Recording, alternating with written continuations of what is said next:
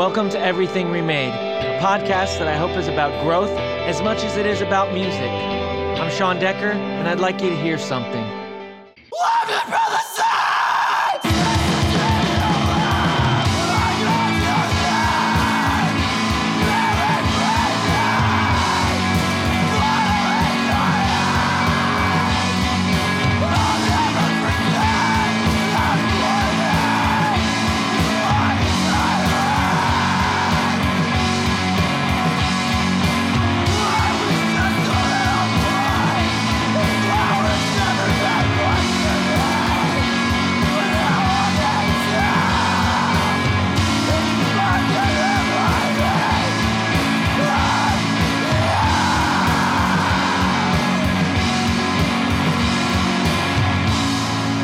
You're hearing We Can't Stop Here. This is Marlboro Country from Floral Patterns, featuring my new pal John Molina on guitar and vocals.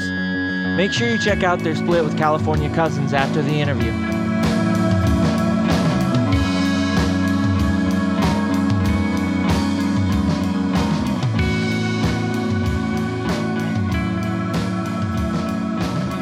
I was born in Northern California, a place called Humboldt County. Um, but more specifically, I was born in um, Fortuna and grew up living in Ferndale. So these are very like rural areas of Northern California, about like four or five hours north of uh, San Francisco and about like two hours from the Oregon border. Um, yeah, Ferndale was a very strange place. Like a very farm town, to be exact. Uh, it was like one main strip that was all like Pennsylvania Dutch, like very uh, Victorian. But um, I had moved to Fortuna, the next town over, when I, uh, you know, got into junior high or whatever, and um, lived there and went to high school there. And um, but when I say Humboldt County, I guess it's like it was such a I wouldn't say a large area. It was a small area, but like everyone knew each other, and like all my friends lived in the next town over, Eureka, which like had a mall and like public transit, I guess. And uh, when I got old enough to work, you know, I was like working there, and when bands would come through, it would be in the college town called Arcata. So if I wanted to go to like a show, which were very few, far between, I would uh, I would go to Arcata, Eureka, and there was a few venues hosting hosting shows. But honestly, it was like, you know, people were going up to Seattle or Portland and, you know, making their way down the West Coast or up the West Coast to San Francisco. And um, that was like not a stop on people's lists really ever. So music growing up was uh, was kind of out of the question. However, like I said, you know, like a four hour drive, uh, you know, once I got a license or I don't know, got an inkling for wanting to see live music, uh, you know, I would make a four or five hour drive and sleep in a car or get a motel or whatever to, to see a show I wanted to see. Yeah, yeah. What um, what what was your home life like? Um, did you have siblings? Yeah, so I'm actually the youngest of uh, five, if I'm certain. And I, I say that because um, my father had a, some different wives and different relationships. And um, so I have four sisters and one brother. Oh, okay. Um, not very close to my brother or a few of my sisters. Um, unfortunately, my father had a vasectomy that did not work. Um, and here I am. So my, my parents are a bit older. Um, my father passed away when I was 13 and uh, my mother's been disabled as long as I've been alive, and my my father dealt with a lot of uh, health issues. So um, my household was so strange. You know, they never really worked. Um, and my father actually left when I was pretty young and went down to Southern California. So I want to say when I was about seven years old, I actually lived in uh, Orange County or Anaheim um, California, and from about seven to maybe like I want to say ten, I lived around in Southern California, and um, that's where like I learned how to ride a bike, and I learned like I picked up skateboarding actually down in Southern California, and um, I guess being surrounded by like palm trees and uh, skateboarding, I you know I got into like a good Charlotte or Green Day or Blink. Yeah. Um, but home life was interesting. You know, my my family has struggled with addiction for a long time, and um, like I said, you know, my father had uh, different wives or different partners, and so monogamy was not really a part of my family. Um, and that's okay, I guess. Yeah, sure. Um, so you, so like, you said your parents were older, like, um, you know, without like, without really like knowing like how much older or whatever. As I'm trying to like think like, um, did your dad, you know, or mom like did did they listen to a lot of music around the house? And if so, what was that? You know, my my mother even to this day, you know, like I, I got her a phone, and uh, you know, I'm, I'm always talking about records or or uh, music, and you know, I was always going to shows and things like that. But she's never been really into music. You know, she liked Frank Sinatra, I guess, and she would sing in the household from time to time, and some old timey songs that I'm not entirely familiar with, but she she liked him, but she's not really into music. My father was um was like a DJ in the '80s, and uh, he took our my older sisters to like Duran Duran concerts when they were big. You know, I think Oh, that was in the '80s as well. Yeah. So he was like a big fan of Duran Duran, which at the time I didn't care, but like as I get older, I, I actually do like Duran Duran, and like he liked um, Yo, I think, Daft like, Punk. Duran Duran is like when I knew I was I was like gay. Is I was like, Oh hell yeah! like these suits are ridiculously attractive. like I, I was like a li- I was real little, and I was like, wow, wow, you know. yeah. uh, but yeah, I mean, I mean, you know, um, that's wild. So like DJ, um, did your dad DJ'd like parties or like on the radio? Um, both actually. I think he had a radio show. You know, um, he had a really good voice. I forget, you know, the names of the the programs or whatever he was doing. You know, but uh, yeah, man, I think you know he toted around a bunch of records in Southern California for a long time, and um, he loved like Daft Punk and the B52s. Those are kind of things he put me on to. Um, you know, maybe I heard a few songs by the Clash, but I don't think he was like big into rock and roll. Um, Mhm. You know, I think he liked David Bowie, things like that. But um, it was my older sister Stella actually. So I, so when I say I have four sisters and one brother, I grew up in a household with that um, one sister, like most of my life, and she kind of helped uh, raise me. And um, music, it sounds cheesy, but it really started forming for me. Like I think she played like Less Than Jake Oh wow. and she played like New Found Glory, and this was like she was um, this is like when MTV was having a lot of um, music videos. So like I, I don't think Less Than Jake had any videos, but uh, I remember New Found Glory came out with like Catalyst. I think if that's the name of this, the the the single. But um, yeah, I remember being in the car and I remember hearing like what I thought was pop punk or punk rock of that nature. Yeah. And I remember specifically saying, I want to hear every band that sounds exactly like this. And so that, you know, that I dove into the realm of like, yeah, like I said, Blink or Green Day. And um, I went on a few vacations with my family, but I don't really know if they're vacations. It was more of like bouncing back and forth from Northern California to Southern California and getting my uh, like you know, joint custody, I should say. And um, Best Buy was a thing at the time, and I had a Walkman, and I remember buying like uh, Simple Plan, like uh, what was it? No knee pads, helmets, something like that. I forget Yeah. the name of the record, but um, you know, when I it was like when uh, American Idiot came out, and um, my my mother actually, you know, speaking of like Northern California, she had a friend named Dan, and Dan's like a crazy vinyl enthusiast, just loves music, and he had like seen some posters in my room or this and that growing up, and uh, he had actually got me like Enema of the State when I was a freshman in high school, and you know, I think he bought me Buddha on vinyl whenever I like got a little bit older and was like starting to collect. Mhm. So I had a few friends in my you know, he was an older gentleman. He's, you know, still is. Um, we're all getting older every day. But uh, Yeah. yeah, he he has really good taste in music and still does. And even some of the bands I'm into now, I share with him. And I say, I don't know if you're gonna be into this, man. It's a little abrasive, or you know, this or that. And he's like, you know, uh, age is just in the mind, or age is like just in the body, man. Like I, um, I'm young, just like you.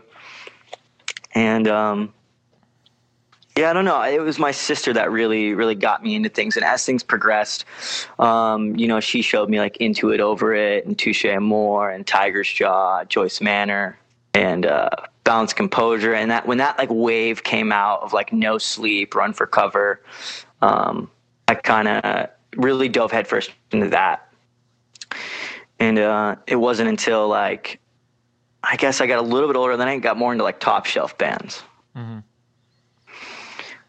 So did you? Were you just like once you once your sister started showing you the stuff? Did you just take to the internet and, and start just digging around that way?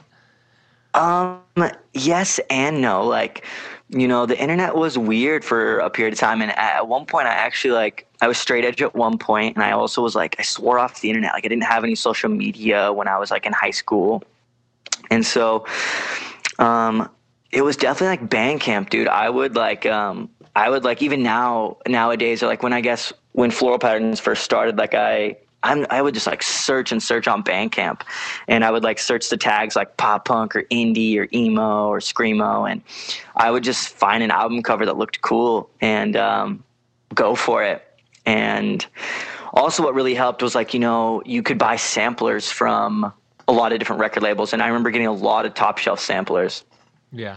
And uh, it's actually funny. Like I used to scream over toe songs in my car when I when I got a license. I uh, had this like top shelf sampler. I forget what year it was, but there was a toe song, and what I liked was just instrumental. And uh, I was like trying to practice how to sing, I guess, or scream. And uh, we had all these back mountain roads, like I said, living in a rural area, and uh, yeah, I would just like scream in my car and like play this toe song over and over and over again until I got another sampler with with them on it or some other uh, instrumental.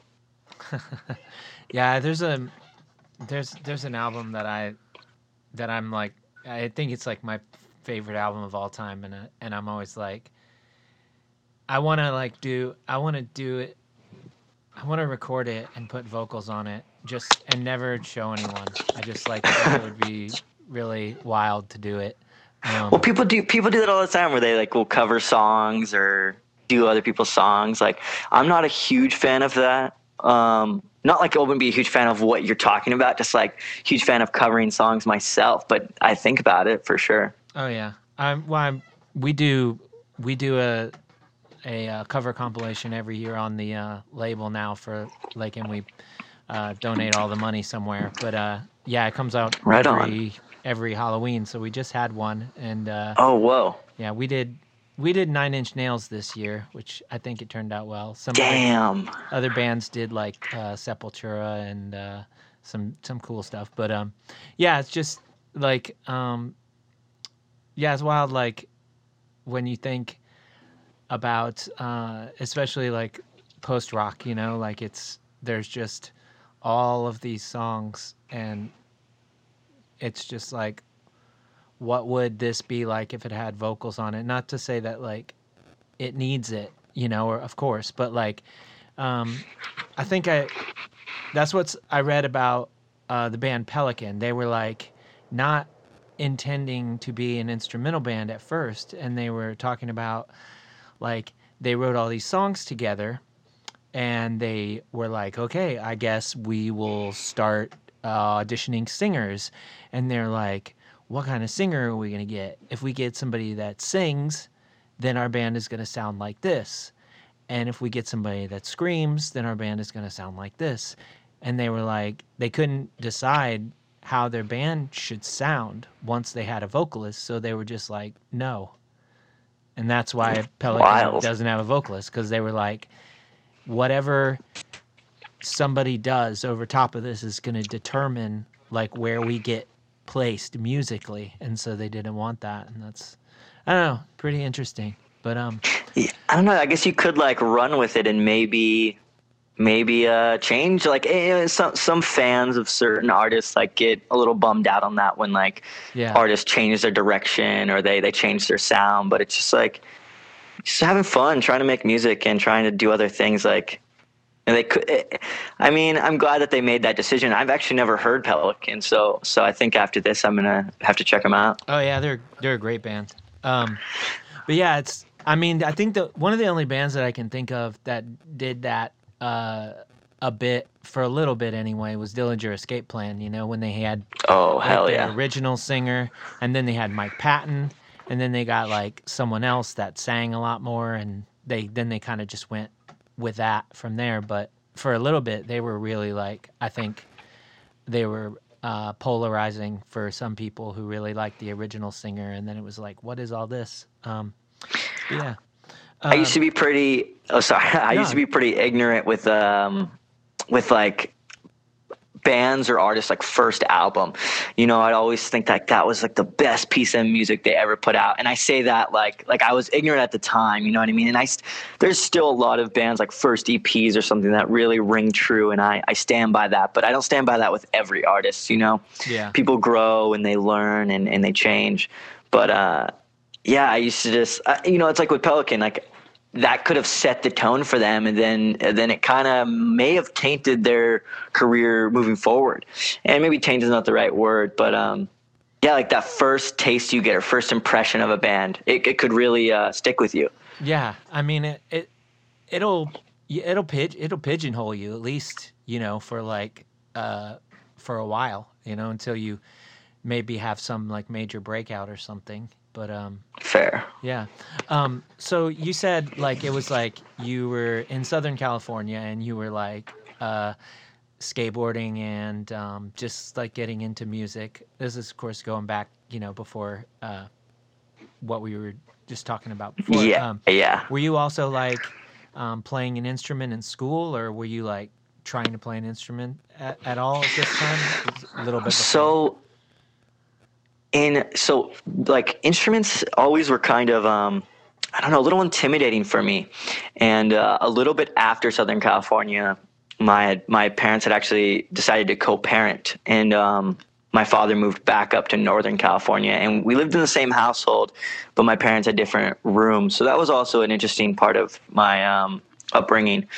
But um, at that point, I think I was like in junior high, and I'd actually gotten a drum set. I, I uh, for one at one point in my life, I really liked the Foo Fighters, and I remember I forget the single they came out with, the music video they came out with, but there was a they the drummer was playing a Gretsch Blackhawk kit, and I remember um, there was this local music store in in my hometown in Fortuna, and I remember seeing it in the window, and and it's not even that great of a kit, but at the time, like I just I wanted it so bad, and um, thankfully my dad had a little bit of money, and um, I think I you know mowed some lawns and, and did some chores and did some other things to gain money, but uh, yeah, I got the Gretsch Blackhawk, and um, I'd actually taken a few. Like I wanted to be like in band. I wanted to be per, like a percussionist. I don't think I ever played like I don't say want to say live, but I never did like a rally or like a game with them. Like I didn't have the attention span, and I was getting a little bit of extra help in school,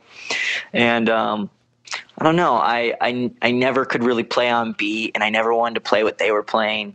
So I ended up like in my garage just playing drums, and uh, that never really went anywhere. You know, I tried so hard, but um, like I said, I got into skateboarding, and uh, it's funny. I actually broke my arm, and then got a cast on it, and it was my it was like my first day of seventh grade. I like broke my arm, and um, I also like in my my junior high photo, I was wearing an anti-flag shirt, and maybe it was like seventh grade photo anti-flag, and then like eighth grade it was uh, Alkaline Trio.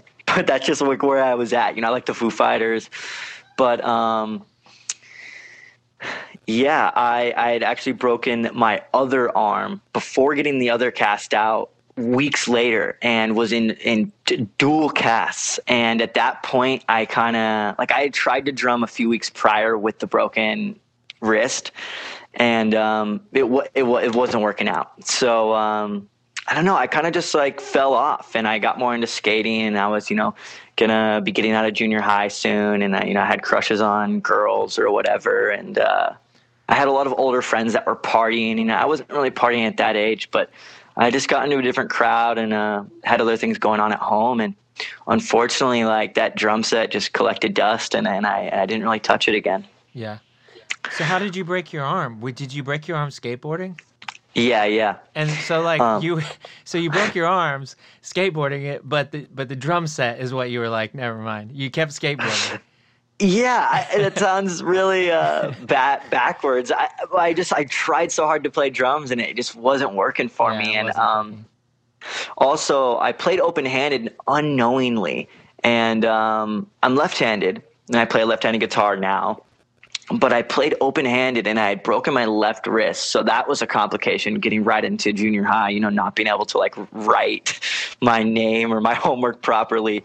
Yeah. But um, not only that, but you know, I guess I I wanted to meet some friends, and all the friends that I wanted to have or saw what they were doing. I guess they were all skating, and at that point is when I got into like Chiodos, and they were listening to like From Autumn to Ashes and From First to Last, and uh, Scary Kids Scaring Kids, and that was kind of like where that whole scene went. Um, and that didn't, unfortunately, that didn't last too long. I didn't, I didn't like stick with those bands, but now I find myself returning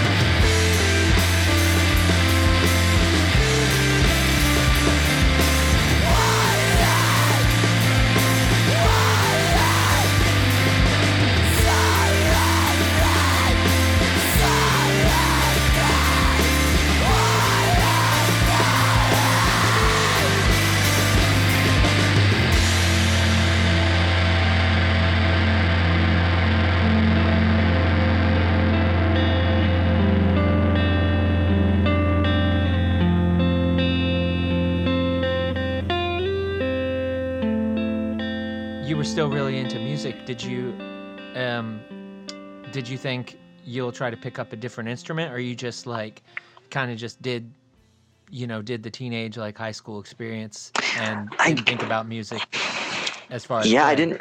I didn't really think about music as far as playing. I had a friend named Phil Deckett, and uh, he is now still in this project. But the project had just started. It was a two-piece. It was called This Week's Leader, and it was like kind of mathy, kind of emo, kind of like at first it was just an instrumental two-piece um, for a long time. And this was someone who I met, like friend of a friend, who was into um, into skateboarding and was into the style of music that I wanted to listen to. And it was funny, like um, I had met him like skateboarding outside of the high school, and um, he was like, "Do you want to play skate?" And we ended up just like, you know, playing skate together and uh, pushing around. And, and I don't really know, we just like clicked and um, started hanging out a lot more. And he had actually put me on to bands like um, William Bonney, um, you know, Merchant Ships, Midwest Pen Pals, um, Park Jefferson, uh, Brave Bird, you know, like You Blew It. The list goes on and on. And, and I got more into like that type of emo. And um, he actually needed a drum kit to start that project this week's leader. And so uh, I ended up giving it to him. I just gave it to him. And uh, I remember he traded me like, I don't know, some records or some tapes and CDs just to borrow, just to like listen to. I didn't even have a record player or a tape player. I just wanted to like hold these things and have like tangible things in my hand, I guess. And I wanted to be around people creating. And um, we did a few like practices or like jams. Like we would we would like jam at his house. You know, I'd play drums or I'd like noodle around on the guitar, but I had no idea what I was doing. And I, I just really looked up to these these guys that were a few years older than me. And um, we started like this like joke band called uh, Farewell My Friend. and looking back and listening to some of those recordings, it wasn't that much of a joke. Like it actually sounded okay. Like it's some stuff I'd listen to now, and we were making screamo without knowing it or without like knowing that genre. And um, we recorded an EP with a, of a camera that we filmed with skateboarding, and my friend had this really nice mic, and we just kept the lens cap on in his attic, and we like played like a live EP like set, and, and a few of the songs were instrumental and but I was just doing standalone vocals, and and at the time, you know, I'd I'd gotten more into like touche and, La Dispute, so it was like basically just like La Dispute worship, and you know, hearing uh, some spoken word off of like uh, Midwest pen pals or merchant ships. So yeah, and, and, that's still online. It was called Plymouth Lake. Um, it was like we named that because like the girlfriend I had in high school like moved away to uh, to like some suburb and in uh, from Sacramento. It was called like Plumas Lake or something. Um, but you know, I, I at that point I was like, you know, maybe I'm okay at writing, or maybe I can like scream a little bit or sing a little bit, and and then I, I tried to noodle around and um, keep it going, but that band kind of took off in that instrumental direction and like left the other, like our other friends behind. We were just jam jamming together, I guess. Yeah, yeah. So how like how long was it uh, till you like got it like got into bands that you know you were taking more seriously? And uh, like um you now you play an instrument now right? Yeah i play guitar. Okay. Uh, i thought so but um but like uh i think i couldn't like exactly figure out who did what in uh floral patterns as i was like looking online and i didn't see I, did, I couldn't find information. yeah, like, fair enough. Because I I I chatted with you briefly, like just like in you know in a in the Facebook chat, and I had emailed with Thomas. And oh, um, right on. Yeah, and so like, but I'm like, okay, this is a cool band, and I've chatted with them or emailed with them, but I don't know what they do in the band. Uh, so, uh, um, yeah, and uh, um, I didn't even uh, realize that y'all only just started like last year as well. Yeah, yeah, we started in the summer of uh, 2018, so I guess two years now, oh, but okay. maybe no traction for the, you know, maybe we played a live show a little bit too early on. I think, I think it was 20, might have been 2018 that we played our live show, first live show. Okay. Like, like really early on, too early if you ask me. Just wasn't but, good. Um, um, we were all just nervous and didn't really know how to play our songs too well or our instruments. And, uh, you know, you know, we got off time a couple times and we saved it. And, um, yeah, just like the levels weren't right. You know, none of us had ever really played live. And, um, I would played I'd played like one live show prior, like you know when I was talking about this week's leader. We did a they were an instrumental band and we like all kind of jammed together, but we'd written a few songs and so me and my friend Ryan did like standalone vocals at a house show when we were like you know I was like 15 or something. So it had been a very long time since I had ever like stood in front of a crowd or anything. Um, but you know to answer the question about like instruments. I didn't start playing guitar until about three years ago. Okay. And how did you decide to go for guitar? Just drums drums weren't clicking, so that was out.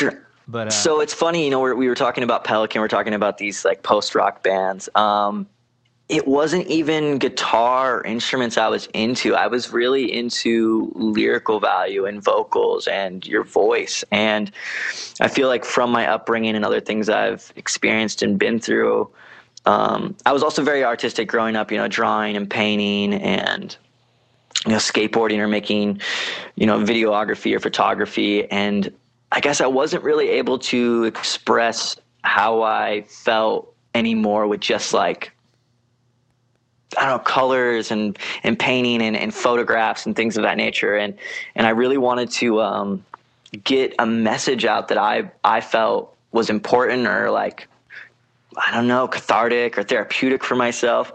And uh, guitar was more of a vessel to deliver those words. And just just as like listening to those samplers, that was a vessel for me to like get out my emotions, I guess. And then same with even jamming with my friends. You know, they were all these really talented musicians, and I would just come over and we'd I'd scream in the room with them, and, and maybe we would record it. And um, you know, I messed around a lot, but it was it was so uh, intimidating to me. And, and I grew up, um, and I still struggle with it, but having ADHD, and I was on you know um, medication for like 15 years of my life. So I don't know. I just uh, I never really had the attention span, or I guess like the self worth to think I was good enough to play an instrument. I looked at my friends as like superheroes. Yeah, that's. I mean, that's something that comes up a lot. Is is um, you know, it, people feeling like there's a barrier to entry. You know, to play to play music, whether it's like, uh, whether it's you know thinking that the the the task itself is too difficult, or thinking that like um, the inspira- inspiration to write songs or something comes from some magical place or something. Um, but what you kind of does. yeah, I, I, don't really think so. oh, I, mean, I, meant like the like the in, the. It is a magical thing, though. Is what no, I, no. what the the creation of music is absolutely magical. I mean, it's like you're you're making like you're making feelings like audible and um, yeah, and is you know the creation of it is absolutely magical. I I think uh, the fact that you know people can hear something and it can be universally loved or hated, you know, or both, um, is uh, amazing. Um, but I don't I don't think that it takes a you know I don't think it that you have to be talented or I don't think that you have to like um, be the hit by inspiration. I, I don't think. yeah, yeah. I think that, or even like prodigies growing up, you know, or, or people who played guitar um, most of their life, or even uh, you know, childhood prodigy, just like being just ripping on the drums or guitar or whatever. Yeah. Well, I mean, I'm not discounting that that these no. cases exist. You know, I'm I'm just I think that as far as the everyday person, I I feel like you know there what you're describing as like this idea that there's some barrier to entry is uh, I think that's prevalent in a lot of people's minds and for different reasons. You know, um, the, the, way that they were raised, you know, has a lot to do with it. Sometimes I imagine, and um, I just think that's all bullshit because, you know, I think that if anybody wants to do it and that they can do it, and it's um, it's not it's it's easier for some people and it's uh, not easy uh, necessarily for most people but um, there's like i mean i just think that you you have to put yourself in a position to where you can suck and you can be bad. You yeah. can make mistakes like or you know i mean what does that even mean make a mistake musically? There's not such thing as a mistake um, but I mean, uh, like, I mean, if if you mess up your song, you made a mistake. But I mean, like, yeah. writing a song, there's no such thing as a mistake. Um, no. But yeah, I just think, like, yeah, a lot of people sit with that. It really sits with them that idea that they, oh, I don't know, guitar, like that's so hard. It's like it can be as hard as you want it to be, or it can be as easy as you want it to be. Like, I mean, um, if you really like want to just write a song where you just pluck on one string, like, and it's and you play three notes, like you do that, and then you make another part that plays three different notes, and then you go back to the first one. I mean, it's like I don't listen to this band a lot, but that's what the White Stripes sounds like to me.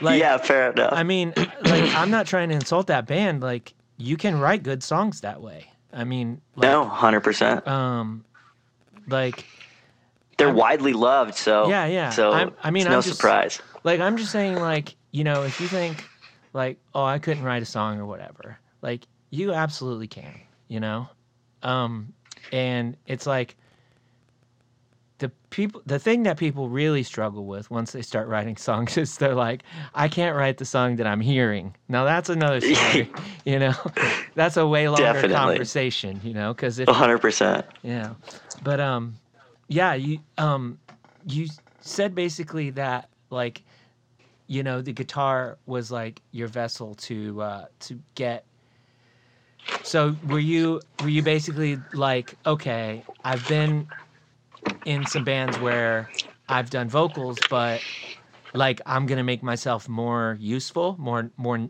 like i'm gonna have like a, a definite place in a band was that the part of the reason with with the guitar as well Yes, yes, and no. You know, I wanted to. Um, I think I looked at it from like a singer songwriter point of view. Not that I wanted to be a singer songwriter. Not that I wanted to make like love ballads or like these indie emo songs or be Elliott Smith or anything of that nature. I just, um, it seemed attainable to like sit in my room and learn how to pluck three strings and three notes and uh, just sing over it or or even scream over it. You know, it's funny. One of uh, the first times Flora, like me and Thomas, who you said you emailed with, got together. Um, it was almost like acoustic guitar, and I just screamed over it in my uh, in my house that I had at the time, and that was awful. But I remember uh, reimagining that song actually, and uh, I ended up. Uh, I have a little like side project called like Words of Endearment, and they're just uh, songs that either we uh, we haven't finished, and I I tend to like take from them, or uh, ideas that I have that just don't really fit in the band, and um, I've written a couple little uh, little acoustic songs. I have a little EP and a split out, but um, yeah. Uh, it was it was just a vessel, I guess. Um, I'm losing my train of thought. I'm Oh, sorry. No, it's fine. So how would you how, like? How did you uh how did you get a guitar and what did you do like once you got one to where were you just learning on your own or did you you know did you do like like look at tutorial videos like how to play or did you take lessons Totally, totally. So, um, you know, I moved in, I moved to Portland, Oregon in like 2016, and um, you know, much larger city. I didn't have to drive four hours to go see a show, so there was all these shows coming through. And I was familiar with the DIY like house scene a little bit growing up. Like I said, there was a college town, and it's actually funny. I one of my first experiences with the this genre, I guess, screamo, was um, I saw Kilgore Trout before they were Ostraka oh sick and I was fucking terrified. I had no idea what was happening. You're Like terrified of gus I was terrified. They were just running around the room, and I was like, "This is fucking insane." that's awesome And I had like I had seen shows like The Body. Um, you know, I, I don't know if you know or saw Zigma Beach put out Antarctica. oh yeah i know who they are Yeah, yeah, yeah. So I grew up with all those guys. Those guys were the older cats, and uh, Phil Deckett was one of the younger one of the younger kids who made the the band This Week's Leader. So that was kind of a spin off, and and I believe Phil had done. He had he wasn't in Antarctica, but he had helped a lot with some production and maybe did some guest you know tracks and stuff of that nature. oh okay But um, so there was a little bit of a house scene. But um, coming to Portland, I had um, just met people in a wider area that liked the similar music that I did, and we just like I law of attraction. We just we just linked up and. Um, and I started meeting other people, and then finally I ended up living in a house full of musicians. And you know, I still had this like drive to go to all these shows and just support music and listen every day online. And what I would do is I would like offer, you know, my uh, I'd never had a space of my own really. So I had a I had a communal household, and I would um, I hosted Portrayal of Guilt, or I hosted California Cousins when they came through. Uh, you know, I think we hosted I'm Glad It's You. Um, just hosted a, a bunch of bands and. Um, would just like have them over and you know give them a house or make them food or whatever and yeah one time a band uh, was at the house and they said so do you play any instruments and i said uh, no. And they just looked at me and said why not? And it was silent. I i had no i had no reply. I, I didn't know how to say i had no answer for why i didn't play an instrument. This person said you love music so much you- you're clearly passionate about it. Why aren't you making it? yeah. And they said, like, this feeling you're telling me that music gives you, you can make that tenfold for yourself, or you can let others experience what you're feeling. And it just like honestly blew my mind. And um, I, I, the next day, I, I didn't really know about like smaller music shops at the time. So I was like, I went to the nearest guitar center. And um, I think I called a few music shops, you know, trying to see in my neighborhood, and I didn't have a car at the time, so I, I called another friend who was like a multi instrumentalist, and I was like, "Will you will you drive me to uh, you know, like 30 minutes away to go look at some guitars?" And um, the only left-handed guitar I could find in the city that day, and I and I wanted a guitar the next day. Like I was just certain. I was like, "Okay, I'm doing it," and uh, I'm gonna do it. I couldn't find anything but a, a left-handed Sumber Squier okay. um, Stratocaster, and so that was my first guitar, and I bought it for like ninety dollars.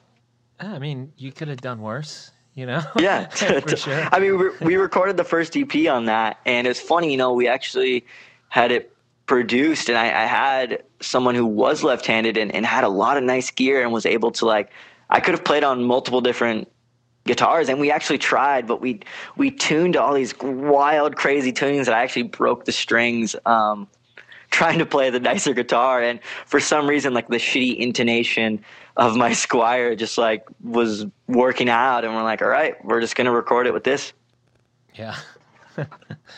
Well i mean i don't know. I mean you know sometimes it's like I, I don't know how people know everything that they know about like gear and stuff because sometimes you know you'll hear like oh if if you if you got one of these Squiers when they were made from um 2017 to 2019 like those are really good. If you got one that was made in 2015 those are crap you know? If you got one that was made yeah really, it's strange. Like it's just it's just so it's so dependent on like I guess so many things, but like yeah, it's um there's there's some people that like swear by certain um uh years or or makes of like different like oh like um the the Mexican strats are like this from this year to this year and I mean I don't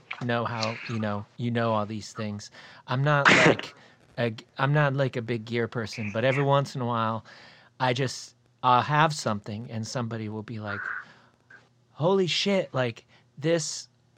This thing that you have is this very specific thing that was like, I had this cymbal and I was like, just someone gave it to me because I had really bad cymbals, and this person was like, um, from like a really well off family, and okay. I like I only met this person once, but they were a friend of my friend, and and I just was like, I just have such shitty cymbals, like, uh, you know, I was like, Charlie, do you know anybody that like has a bunch of like junk cymbals that I could buy or whatever?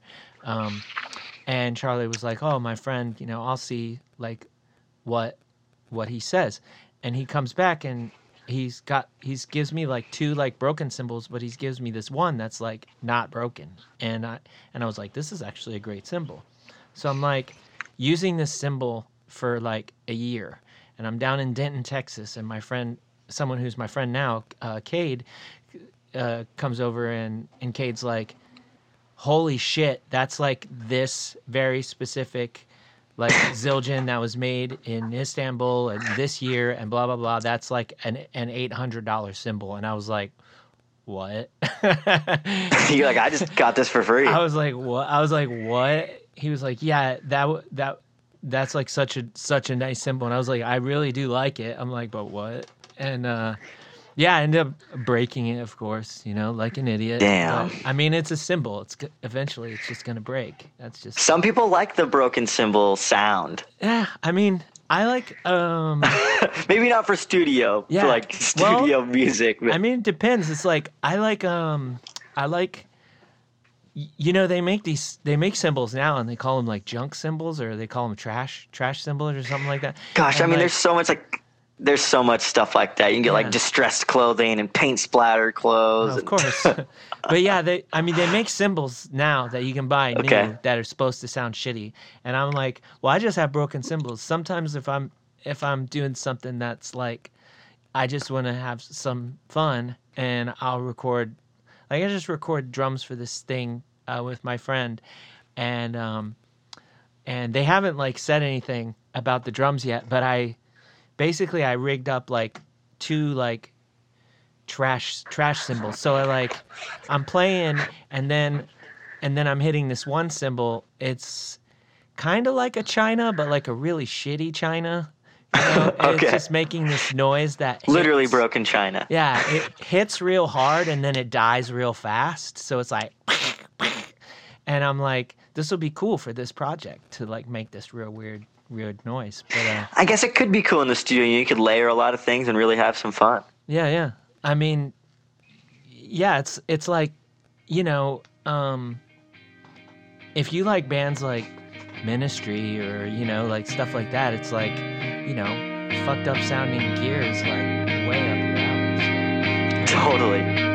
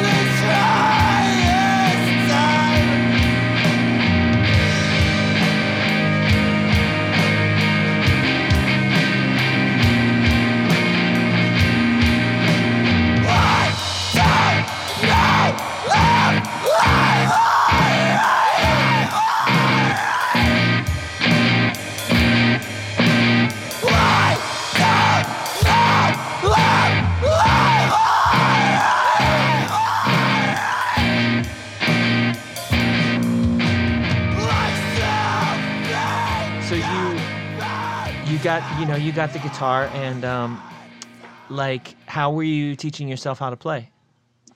So, uh, you know, I tried to do the whole thing where I was like, yeah, I'll learn like a couple Green Day songs, couple Blink songs. And I got some of them down. I learned how to play Dammit, and like, I don't know, Welcome to Paradise, some other songs off of Dookie.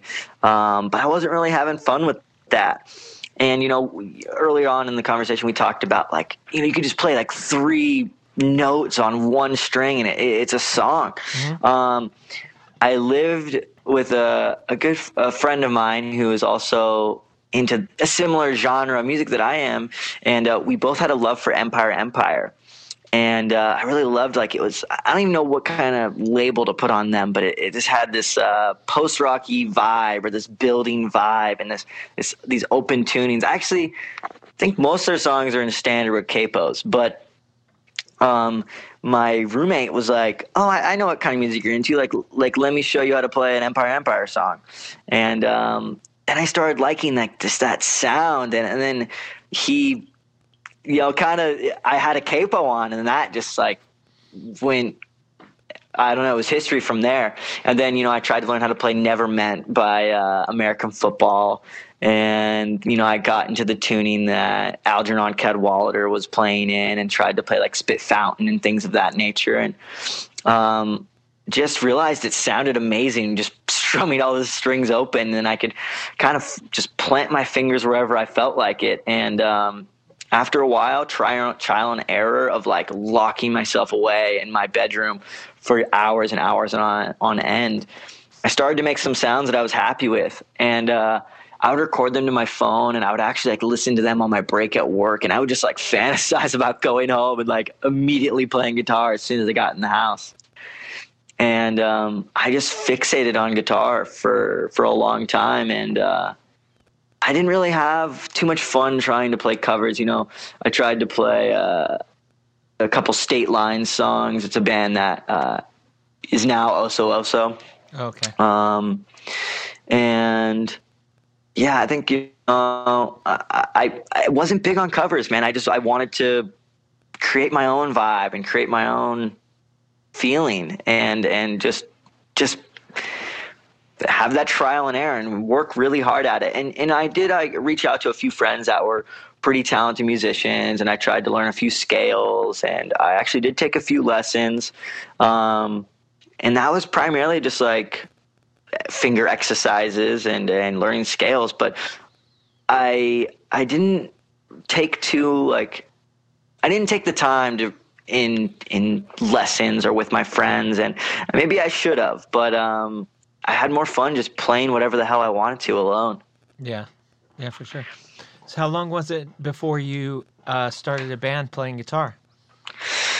I want to say like a year, which seems like crazy, but um, it was funny how how Tom and I had met was uh, we were we were just going to the same house shows or the same shows at these venues, and we kept seeing each other, and we'd see each other at every show, and we had a mutual friend, and uh, Tom had come up and talked to them, and uh, you know I had waved and said hello, and uh, they were like, "Oh, you, you don't know this person? Like he's at every show," and I'm like, "He's like, yeah, I recognize you," and um, yeah, I didn't even bought a guitar once I had met Tom. I uh, I was like, yeah, I'm thinking about buying a guitar. Like, you know, all my friends are into music and this and that. And I was like, do you do you play any instruments? He's like, oh no, no, I don't. And he's like, but I'm thinking about buying a guitar. And I kind of like pressed him about. It. I was like, you should do it. Like, you should buy one. Like, seriously, I think you could like really make some cool music.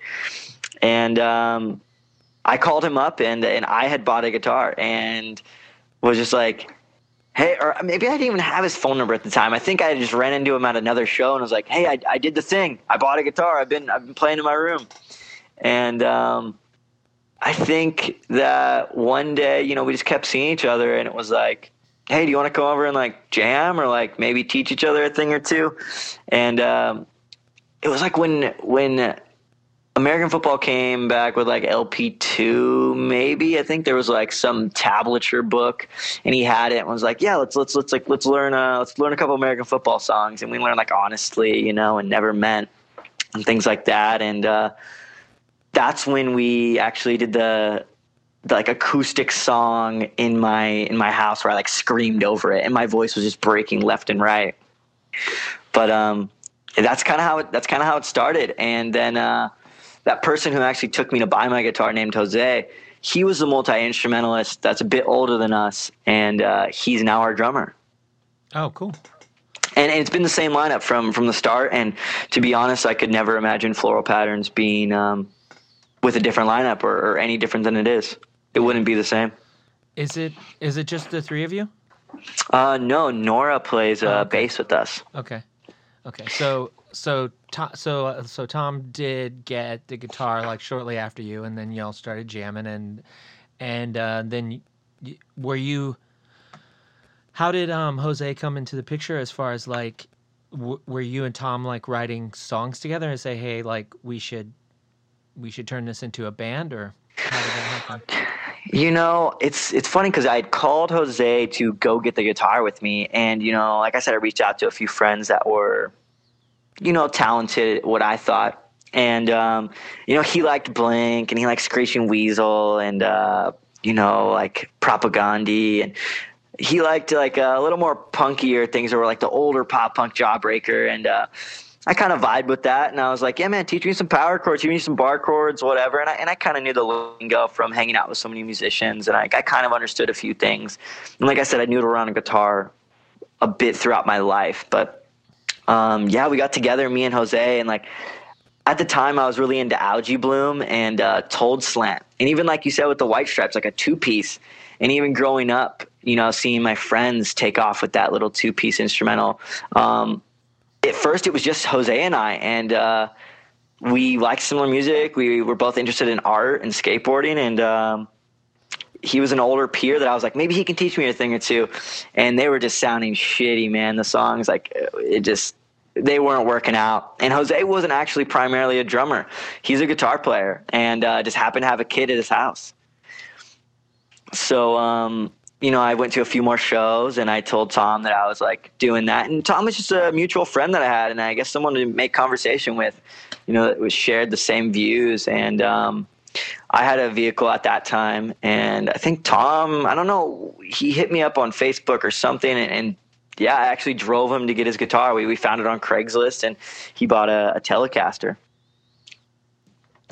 And uh, yeah, I think you know a few weeks went by of him practicing, or maybe months. You know, I'm not really sure. Um, it seems like a blur, but it all just kind of came together. And once we, once Tom and I started talking a little bit more, I was like, you know, I, I know this guy who plays drums. And then Tom was like, well, I know this person named Nora, and uh, I think they own a bass.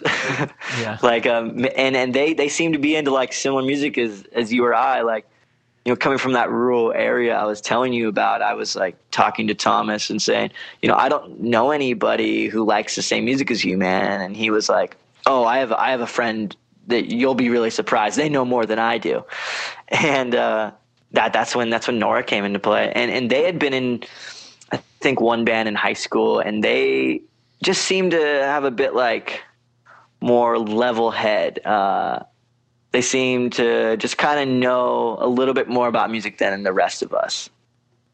They could count and they like knew scales and time signatures, and uh, none of us really did. So you had like a good rhythm section, and, and yeah, definitely, and, and, y'all could fake your way through the rest until it was until it sounded good. Yeah, exactly. I mean, I mean even that's all you gotta have, you know. Yeah, even on the first EP, there's a there's a song where I don't play guitar because I was just like, I don't know what the hell to do. So we have we have one song where I don't play guitar, and it, it's fun live. It's really fun. Um, I like to like put down the guitar for a minute, and uh, but yeah, and, and Jose is in his thirties, and, and he's been playing multiple instruments for many years, and and being a music in, enthusiast. So um, yeah, he he just stayed in the pocket and, and held down the rhythm section with Nora. Yeah, that's awesome. Um, so yeah, I was looking in, and your first EP says, says uh, May of 2019. Um, so, how long were y'all a band before you did your first recording?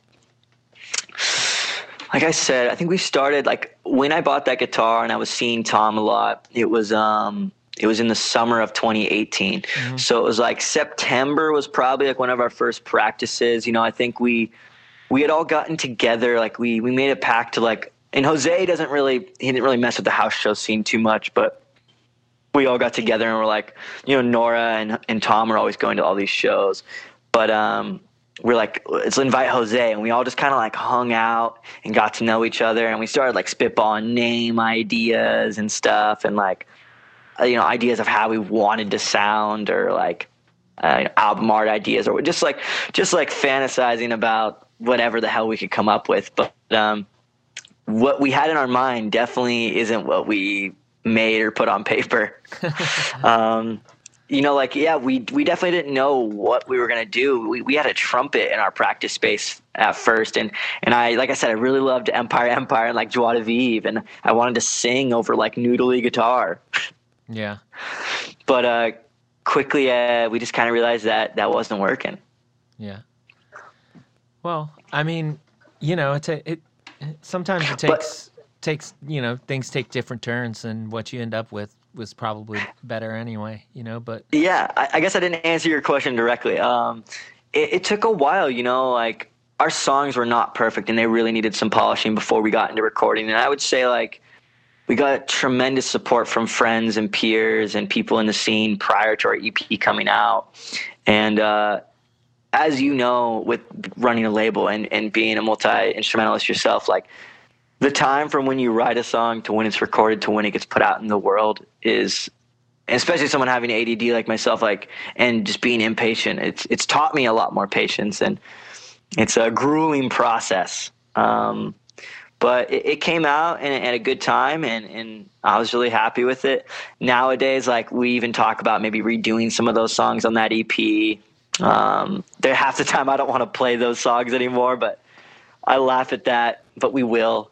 And um, there's plenty of bands that I've gone to see where I'm like, play your first EP or play that one song, and they're like, shut the hell up. Yeah, we're playing our EP, our new album entirely. Yeah, you were saying that you're that you're a real big like first first recording uh, type type of person. Like you you uh, think a lot of the first recordings are the best, but you're like not my own. My own first recording, no, not it. Well, then again, like I think it has some sort of like charm to it, or like you said, magic. Like it, music Yeah. is magical, and um, I think there's this honest, there's this honesty not only in my voice, but in the room that we recorded in, and within all of us, and all of our instruments, and, and the sou- sounds we were putting out. There was a lot of honesty and uh, naive tendencies that we had, and um, yeah, I'm really happy with with how it turned out. You know, it is a little embarrassing, but then again, like even hearing your voice can be embarrassing. Or seeing photos of yourself can be embarrassing. Oh yeah, for sure. So maybe that's just like, I'm notorious for like not watching videos and stuff of myself because I just I don't I don't know I don't like it. I, I know this is a these questions are for me, but I had a question for you. Uh, do you play drums at Handy Vocals in, in Coma Regalia? I did for uh I, d- I did for um like uh for like nine years. I did. Wow. Yeah. Um, Did you any of you played live doing drums and vocals yeah, yeah, I did. many times? I did lots of lots of tours that way. Um, Wow, man. yeah, and and it wasn't until uh, it wasn't until we did our first uh, European tour that I was like, you know, I I don't if if we're gonna if I'm gonna do this if we're gonna go over there if we're gonna spend the money on the tickets and we're gonna uh, because I was like ter- I was like terrified of flying and I was Oh like, wow, yeah. there was so much there was so much in my head like to make this happen there was so many imaginary like and real things to get over in my head and i was like th- this might be the only time i do this like to muster up the courage or whatever and and the financially able to you know who knows Of course. So I was like, I want to do, I want to do it. I want to play guitar. Uh, so I got someone to play Oh. drums, and uh, then I was just like, I don't, like, I don't want to go back behind the drum set. I mean, it's, uh, it's, it's, it's fine. I, th- I think it's fun to play drums and do vocals. Like I still do drums in Plague Walker. I don't um do, Oh, okay, Uh, yeah. I don't do many. I forgot about. I forgot you did that band as well. Yeah. Damn. I don't do many vocals in Plague Walker, like just whatever Anai tells me to do. Um, Okay. but uh, I love playing drums, and I think playing drums and doing vocals is fun. But in a band, like when when you play drums and do vocals, and you're the like main like singer, like you see when you play shows, like you see the other bands that where the singer is right and by the crowd, you see like how much that energizes people more and stuff. Definitely. And and I just was always like, ugh, I want I want that. That's what I want. I want to like be that close to the energy and you know and whatnot. Um, so, uh, but yeah, I um, I did that for nine years, and I still play drums Wow. on some recordings, but but That's most- incredible. Mostly, I don't um, do drums live anymore. Uh, Yeah, I think uh, one of my one of my favorite bands right now, and, and someone who's been very supportive since the start of uh, Floral Patterns. I mean, just on the internet, but I guess you and I are just internet friends at this moment. yeah, sure. uh, but uh, Closer, Closer is a, a band Yeah. I really respect and love, and um, I'm forgetting the name of the front the person who plays drums and does vocals, Uh, but Ryan. they're Ryan. Ryan, They're fucking yeah. incredible. Yeah. it's the sweetest. Uh, you know, I don't know them in, person, but uh, shout out to Ryan. I think you spoke with them on here before. Yeah, yeah. Ryan's a, Ryan's a good friend of mine. They're great. Yeah. I, I love Ryan. I love you. I Ryan. show that band to a lot of people, and I'm like, yo, this person's doing drums and vocals. Yeah, and I show it to a lot of people that don't necessarily like uh, more abrasive, quote unquote, music, and I'm like, dude, they're exerting themselves a lot. Like, how, how can you not respect this? Yeah. or like think this is like amazing? yeah. And I don't. I don't mean to like be. I don't mean to like brag or anything, but like, let me just say that Closer's next album is gonna fucking blow people's minds. Like it is so good. Um, but anyway, I, I mean, I digress. I, I, you know, we talk about we talk about uh, just EPs or, or like whatever, you know, first recordings, and I know this. Uh, I believe I'm forgetting the name of their LP has the wolf on it. I, I bought it and I was very excited to buy it. But all what this I'm trying, be. yeah, what I'm trying to get at is that like I don't own a lot of records unless like LPs I should say unless I'm like in love with that record and I really stand by it. And so that one was one I really I really had to own. So um, I'm excited to see what what's to come. Yeah, the new one's really good. Um, but uh, yeah, back to um, yeah. back to what you y'all just released a split with California Cousins. So really cool. Um, what are the plans like for the future? Like as far as are you like now that you've done like an EP and this split? Like are you um, trying to focus on writing like an LP? You mentioned re-recording um, some old songs possibly. Yeah, I mean, like, there's idea to uh, maybe re-record a song off the EP, but like, you know, that's just us talking shit back and forth. You know, it may come to be, it may be a filler. You know, there might be even be songs that we're writing now that may not make it on the LP or or what. But um, yeah, you know, the plan right now is to write an LP, and that's been in the works for some time. Um, there is a few videos online of us playing songs that aren't you know recorded or like on the internet because their plans for our LP. We're about like three songs finished, maybe four working, and if we do re-record one, that's five. So, um, you know, we're not trying to put a number on how many songs the LP will be or what date it'll be out or what sound we're trying to go for. We're just trying to push each other, better ourselves as musicians, and better our songwriting. And when it feels finished and when it feels like things fit in, like it, will be done. And, um, you know, I don't think we'll argue about track listing and who's to say in the future, but, uh, you know, we will, we will see fit. And, uh, I don't know. I think I've definitely been influenced by a lot heavier bands. And, um, I've been kind of backtracking, talking about uh, you know learning guitar. Where, where we just we just wrote a song in standard, and I've been getting the standard. I was learning a lot of like Joshua Fit for Battle chords and like some uh, Saetia and Orchid songs, and just trying to see what like where they're putting their fingers and what their like strumming patterns are. So I've been really picking apart a little bit heavier of music, um, quote unquote, than than what we are now. And not that we're trying to sound like anything. It's just like dissonance is really um, ringing true in my my mind lately, and uh, some of those like you know maybe it's a change of season, but some of those like spookier chords or whatever. So, but then again, it's like I'm always teetering. I'm like, damn, I'd love to do some tappy noodly shit. That would be so fun. But um, like I said with Floral Patterns, like it just it just kind of comes out organically, and uh, if it's tappy, great. If it, if it's if it's like more dissonant, maybe we even get into drop C. That'd be fun. yeah, for sure. Who's to say? Yeah, for sure. Right. Um, well, is there anything else that you wanted to chat about um, before we take off, or um? Um, not not exactly. Um, hopefully, you know, we will we will be putting that out soon, and hopefully we can all uh, tour once things are safe, and um, maybe you and I can play together, and I can I can meet Ryan and all these uh, other people, and I could tell uh, the person from Ostraka that they scared me when I was a teenager. oh, Gus, what are you doing? yeah, maybe um, maybe so, you know, and.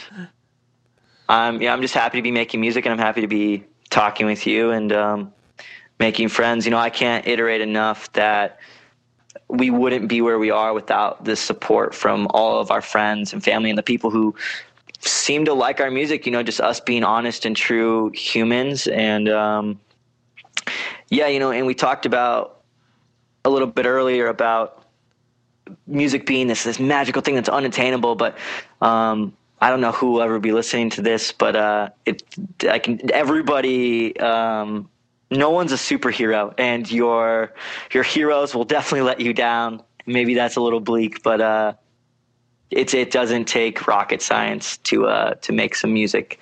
Just like be yourself, and and it's it's everybody in the scene, and a lot of mutual friends that you and I have. Like they're all influences, and they're all people who push me to uh, to be better every day.